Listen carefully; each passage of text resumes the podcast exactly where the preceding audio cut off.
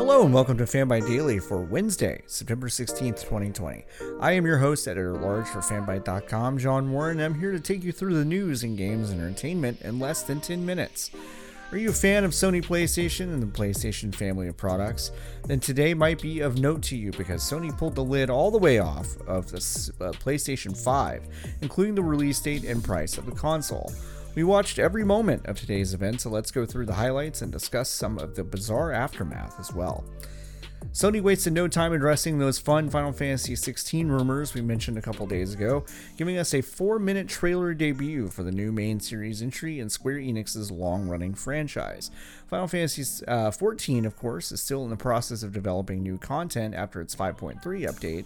Final Fantasy XV, meanwhile, came out in 2016 and wrapped up its state, slate of DLC in 2019. Uh, the trailer for 16 revealed a high fantasy setting with what appears to be feuding factions controlling large, large summoned entities known as Eikons. In this iteration, we saw crystals and chocobos and dragoon knights. Oh my! A man who appears to be the protagonist is the protector of a child with unbridled dormant power within. We got a political intrigue vibe from the story beats, which makes sense as the team in charge of this game are the ones behind Final Fantasy XIV, which in turn took a lot of its cues from games like Vagrant Story and Final Fantasy XII in terms of their approach to world events. Gameplay wise, what we saw was pretty action packed and reminded me, at least, of The Witcher 3. Uh, one sequence saw a particularly intense battle between the protagonist and a Malboro, a large, grotesque creature that finds its way into most Final Fantasy games. We got no release date for this, and we were warned after the event that it would be a while before the game would be out in any uh, would be out from the team. But we do know it will be a PlayStation 5 console exclusive, and it will make its way to PC as well. Next, we saw an impressive gameplay trailer and demo for Spider Man Miles Morales, uh, which we also learned would be a launch title for PlayStation 5. We got to see some really impressive action and a fight uh, against uh, who I'm assuming is the game's main villain, the Tinkerer. Miles Morales will also be a PlayStation 4 game, and a special edition version of the game on PS5 will also net you an enhanced version of 2018 Spider Man with some extra content. Not a bad deal. Hogwarts Legacy, an open world avalanche RPG set in Harry Potter's Wizarding World, was finally revealed after years of being one of the industry's worst kept secrets. It's too bad J.K. Rowling is a transphobe, currently using her immense power and influence to spread some of the dirt worst ideas about gender to millions of suggestible fans, because this development team clearly has worked hard on making a game that basically everyone, everyone on Earth wanted 15 years ago. It looks really cool, to be totally honest, uh, but yeah.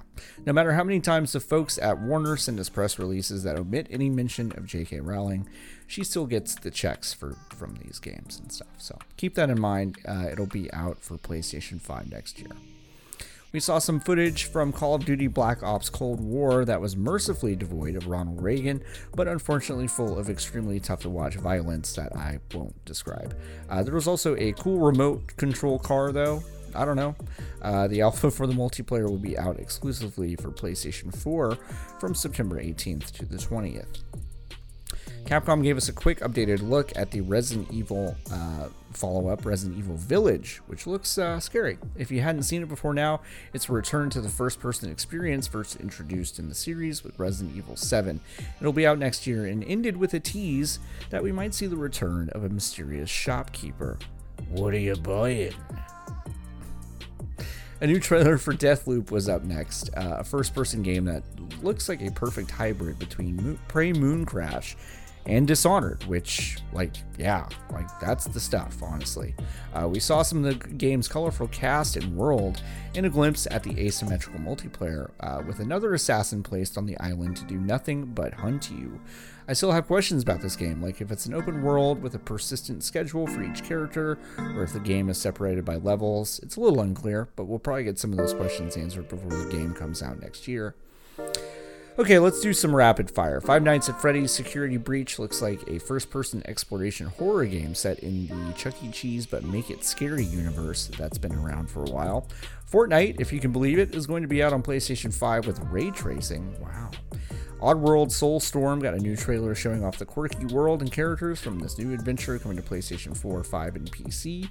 Devil May Cry 5 is getting a special edition for PlayStation 5 with Dante's brother Virgil as a playable character in his own chapter of content for launch. The Virgil content will also be available as paid DLC for the other platforms DMC5 is on.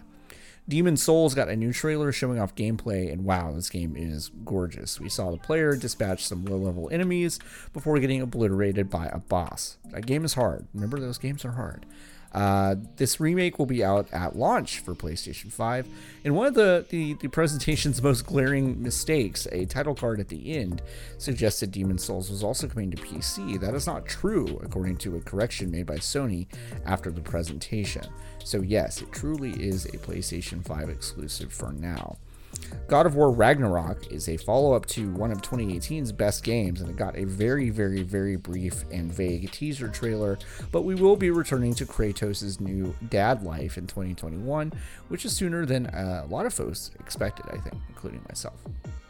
The last thing I'll mention from the presentation itself is the PlayStation Plus Collection, which is simply the addition of various major PlayStation 4 titles available to existing PlayStation Plus members once the PlayStation 5 launches.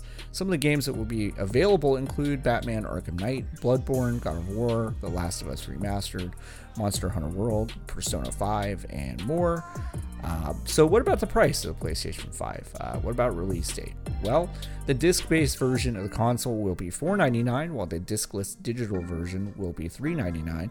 Both versions are identical aside from the disc drive, and both will be out on November 12th, two days after the Xbox series of consoles come out.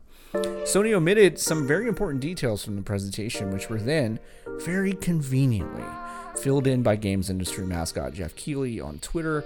Sony did not mention a pre order date during presentation, but right afterwards said they would be starting tomorrow. And that's where things got a little wild.